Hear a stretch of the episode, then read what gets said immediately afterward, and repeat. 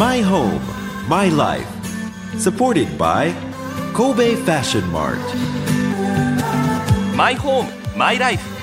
神戸ファッションマートの提供でお送りしますラジオ関西アナウンサー春名優希です現在20代の曲がり角を曲がったばかりの私ではございますがコロナ禍でだんだんと日々の暮らしを見つめ直すようになりましたこのコーナーはそんな中で将来についても見据えるようになってきた私が自分にとって最高のマイホームマイライフとは何なのか探し求めていこうというコーナーです。先週は登録者数10万人超え総再生回数1200万回以上の YouTube チャンネルクリエイティブの裏側を主催する高島亮さんにお話を伺いました。インテリアコーディネートのコツを教えていただきましたがまだまだ話しきれない伺いきれないということですので今週も引き続き高島さんにお話を聞きます狭い部屋はどうすればおしゃれになるんでしょうか？My home, my life. 先週に引き続き高島さんにお話を伺いますどうぞよろしくお願いしますはい、お願いします。あのおしゃれに必要なもの先週センスではないと言いますかセンスを数値化して客観的にこう見ることができるということを伺いまして、おそらくたくさんのリスナー、そして私も含めまして家をまず数値化するところから始めたということを思いますけれども、はい。あのーやはり狭いっていうところはどうしようもないところではあるんですけれどもとにかくこう狭くてで広さってもう変えられないところではあるんですけれどもそれをこうはい。広く見せたりとか、あとは少しでもこうおしゃれに見せるっていうところではどんなことが考えられますか？あーそうですね、えー狭くて困っている場合とか、あとは狭い部屋に引っ越した場合で家具を揃える場合、はい。そういう場合は、例えばあの高さを合わせるっていうのはあるかもしれないですね。高さを合わせる？はい、ん。例えば、えー本棚みたいに高いものって圧迫感が出ちゃうので、はい。ちょっと低いものを選んでいくという感じで、うん。えー狭いけど広く感じるっていうのはあると思うんですがその中で、えーこのなんですかね部屋にあるものの高さをこう合わせていく。うん。例えば、えーなんだろうキャビネットみたいなものとかあとはテレビ台みたいなものがあるんだったらそのテレビを置いた状態で、えーその他のものと高さが合ってくるとか、そういう感じにすると、あのー統一感が生まれて、うん。えーあの広さも感じますしあとはなんかあのおしゃれにも見えるというか整然としてて物が多いとしてもえ綺麗に見える。うん。でそれはあの僕ホテルのインテリアからあのヒントをもらったんですけどほホテルのインテリアって狭い空間の中に物がいろいろ置いてあって結構あの高さとか合わせてあったりとかあの何何種類かの高さで、えー例えばカーテンの一番上の高さとうん。照明の高さが合ってたり、絵の高さがあったりとか、はあとはデスクの高さとベッドのこのなんフレームの高さが合ってたりとか、う、うん。なんか結構そういったうまうまいっていうかおしゃれな、えーホテルのインテリアうん。を見ていくと、結構そういったところを意識してるんじゃないかなっていうところで、えーワンルームのインテリアに近いんじゃないかなと思います。私が理想とするお部屋がですねまさにその、なんというんですか少し広くて綺麗なビジネスホテルの部屋なんですよああ、ええ。すごいぴったり。です。ぴったり。なのでその高さが合っているとかでよく思い返してみると少しこの絵で色が入っていたりとかうん。理由がじゃああるんですねあれにもね。あそうですね、なんかええ。ちゃんとしてるところは結構設計してると思います、そういったコーディネートを。そういうところって高島さん宿泊したら見ますかやっぱり、あ、します、します。しますか？はい。まあ、非日常っていうところもあるかもしれませんけれどもそうした、まあ、先ほど言った通知化とかあと理論に基づいて、まあ、広く見えている過ごしやすいというところがあるんですね、はい、と思います。今先ほどは部屋の広さというところで要素一つお伝えしましたけれどもはい。色の次は組み合わせ先週も少しお話が出ましたけれども7対2.5対0.5という黄金比があるということをはい。お伝えをしましたここでこう、意識すべきところといいますかはい。うんどのように配色をするとバランスが良くなるのかということを改めて教えて願えますか？そうですね。一応、えー参考にした方がいいとは思うんですよ、何かを。うんで、えーやっぱり自分なりにやると失敗する確率ってすごい高いんですね。はいはい、ですからあのなんだろう何かを見つけてその配色を真似するとか、うんえーっていうのが大事だと思うんですが、まあ、インテリアばっかりではなくて例えば、えー世の中にある何でもいいんですけど、あの出版されている本とか、うん。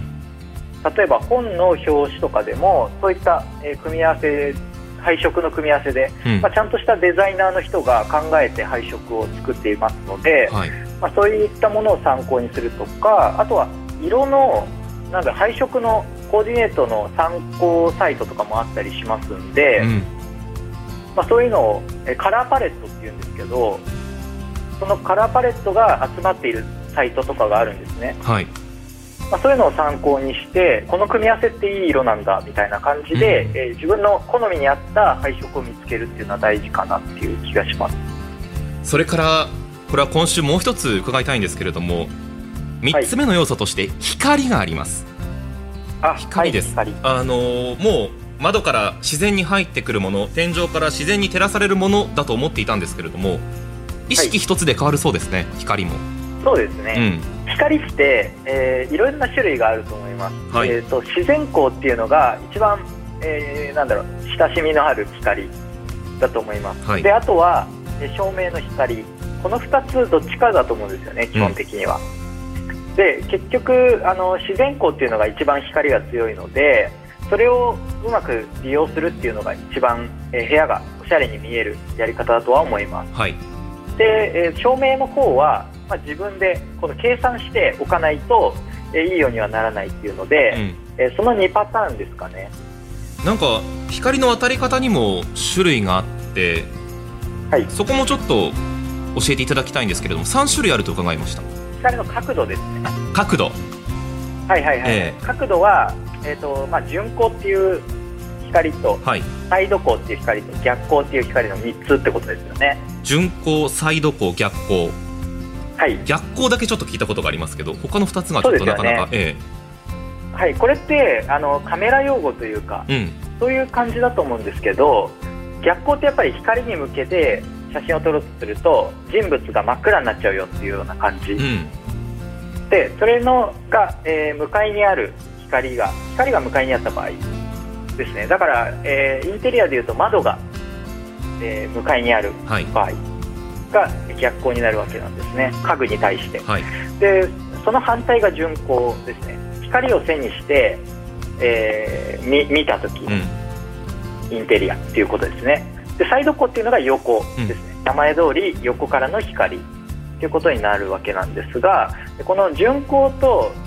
えー逆光っていうのは結構あのよよく見えないうんっていうか部屋がよく見えないっていう感じなんですよね、うん。ですのでできるだけ、えーサイド光から見たインテリアっていうのが、お。えー最もおしゃれに見えるっていう角度になりますね、光の角度。でそれをいかに作るかっていうところで、うん。で、えー窓の位置が、えー細長くて一番奥に窓があるような部屋ってサイド光があの作りづらいはいですよね。逆光か順光になりがちなんですようん。ね、はい、でそう考えると細長くて一番奥に窓がある部屋よりも、うん。細長くて横にえー窓があるような部屋の方がおしゃれにな部屋が作りやすいっていうところですよね。じゃあもうスタートの時点で例えばマンションなのかアパートなのか分かりませんが部屋選びとか窓のある方角とかも、もう最初に見るべきってことですよね。そうですね。大変重要ですね。そのそれが本当、まあ、最初の一歩というかえでそれがうまくいくと結構あのおしゃれな部屋にうん。見えるような空間が作りやすいですね、え例えば横長のソファーがある時は窓に対して垂直に置いてあげると横から光が入る当たるということですね。そうですね。えはい。横から当ててあげるんですが見る位置も結構大事なんですよね。えうんうんうん。あの人が見る位置が例えば部屋入って細長いと結局この奥行きをこう見てしまうのであ奥に向かって見てしまう。あはい。っていうところがあるので、えー部屋の部屋が細長いとやっぱり難しさはありますね。正方形とか？はい正方形とかの方がうん。やりやすいんじゃないかなっていう気がします、あの光の入り方に関しては。私の部屋が正方形ですわ。あよかっじゃたあやりやすいですよ なんか余地がありそうな感じがしてすごくワクワクしてきましたけれども、はい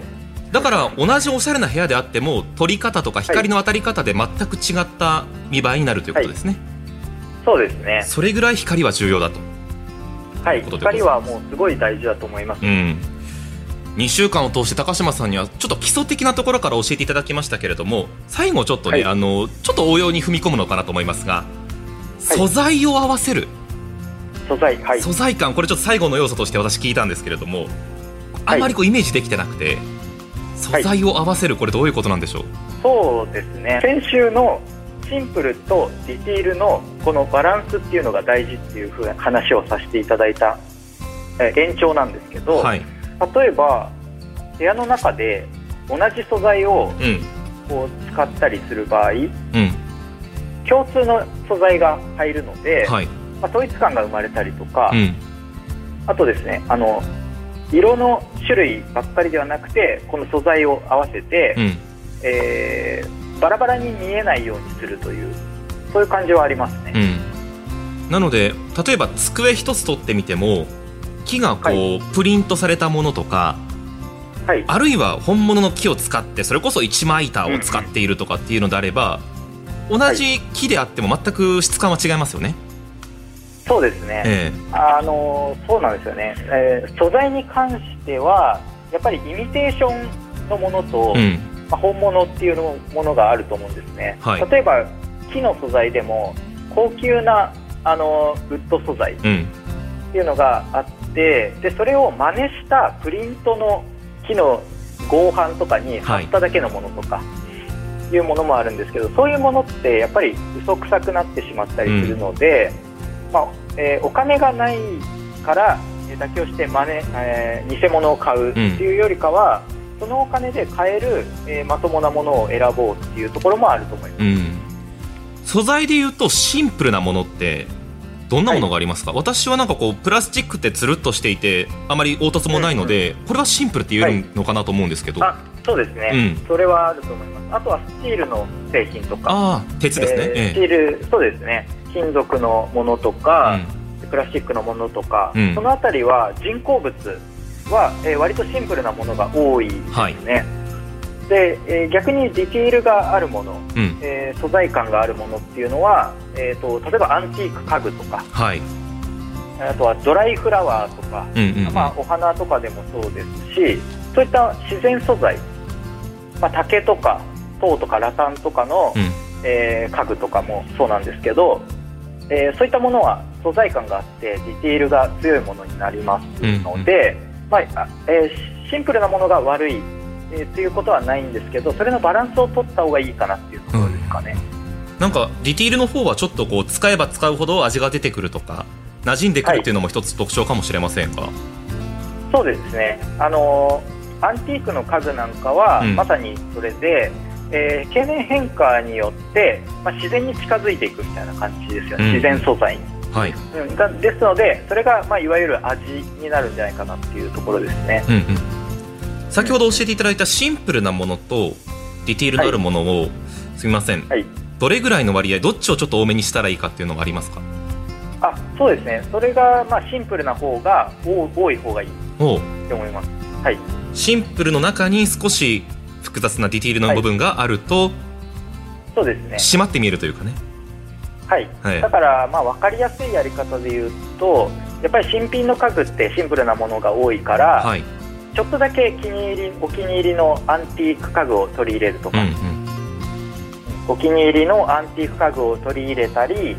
あとはなんかお花を置いたりとか、うん。そういうものってディティールの要素だと思いますので、はい。えー基本シンプルで、うん。えープラスアルファっていう感じでいいんじゃないかなと思います。またなんか聞いているとその一点豪華主義とは違ってこうこだわるところ長く使えるものはこういいものを使うのも一つかなっていうことを思ったんですけど、そうですね、うんうんうん。そういうのもすごい一つのやり方だと思います。はい。ということで2回にわたって、えー基本的なところをですね、えー高島さんに伺ってきましたけれども、これをはい。守るとそれでは私はおしゃれな部屋に少しは近づくことができるということですね。はい、そうですね。これ最後伺いたいんですが機能性ってどうなんでしょう、はい、その今伺うとこう見た目の部分がちょっと多かったんですけど、はい、機能的なところもついてきますか？はい。それって、うん、えー、どっちを取るかっていうことではなくて両方考えた方がいいとは思うんですよね、うんうんうん、やっぱり機能機能がいいからこっちを選ぶ、うん、デザインがいいからこっちは選ぶっていうよりかは、まあ、それトレードオフというか、うん。いう部分だと思うんですけど例えば椅子とか家具の中でも、まあ、メインとなりそうなもの椅子とかテーブルとかって、はい、多分どれを買っても機能ってそんな変わらないじゃないですか、うん、うん、まあ、基本的に、えー、座り心地っていうのは多少ありますけど、はい、基本的には、えー、そんなに差がないものなのでそれはもうあえてもうデザイン重視で選んでしまってもいいかなっていうところもあったりしますし、うん、あとは例えば棚とか、えー、そういったものあとはベッドとかそういったものって機能が大事だったりしますよね。はい、ですので機能を、えー、中心に考えて、うん、その中でも部屋に合うものを選ぶみたいな感じで、えー、バランスをとっていくようなだからものによって、えー、品質とか機能とかデザインとかその3つの中でどこが重要なのかっていうのを考えてみて選んでいただくという感じが、えー、おすすめのやり方かなと思います。少し今を良くしてそしてその先をまた知りたくなった際には高島さんご登場いただくかもしれませんが、はい、その際もぜひよろしくお願いいたします、はい、すいません。ありがとうございます。2回にわたりましてどうもありがとうございました。はいありがとうございます。高島さんに教えていただいたコツは納得のものばかりで私にはセンスがないと半ば諦め気味でしたけれどもそのセンスの数値化それからコツを少しずつ抑えていけば間違いなくおしゃれな部屋70点の部屋は作れるということでなんだか希望が湧いてきました。私が応用を伺う日は来るのかどうかということで頑張ってまいりたいと思います。先週今週と2回にわたり高島さんにインテリアコーディネートのコツを教えていただきましたがもっと情報が欲しいという方は双葉社から出ております高島さんの著書「センスに頼らない感じて考えるインテリア。もっともっと情報が載っております。興味のある方はぜひ手に取ってみてください。 My Home My Life supported by 神戸ファッションマート2週にわたって YouTube チャンネルクリエイティブの裏側を主催する崇島亮さんにインテリアコーディネートのコツを伺いました。心地よい住まいってなんだろう？心地よい暮らしってなんだろう？その答えは自分だけのものだ。あなたの個性とこだわりを形に変えるお店が揃っています。神戸ファッションマート六甲アイランドでお待ちしております。マイホームマイライフ神戸ファッションマートの提供でお送りしました。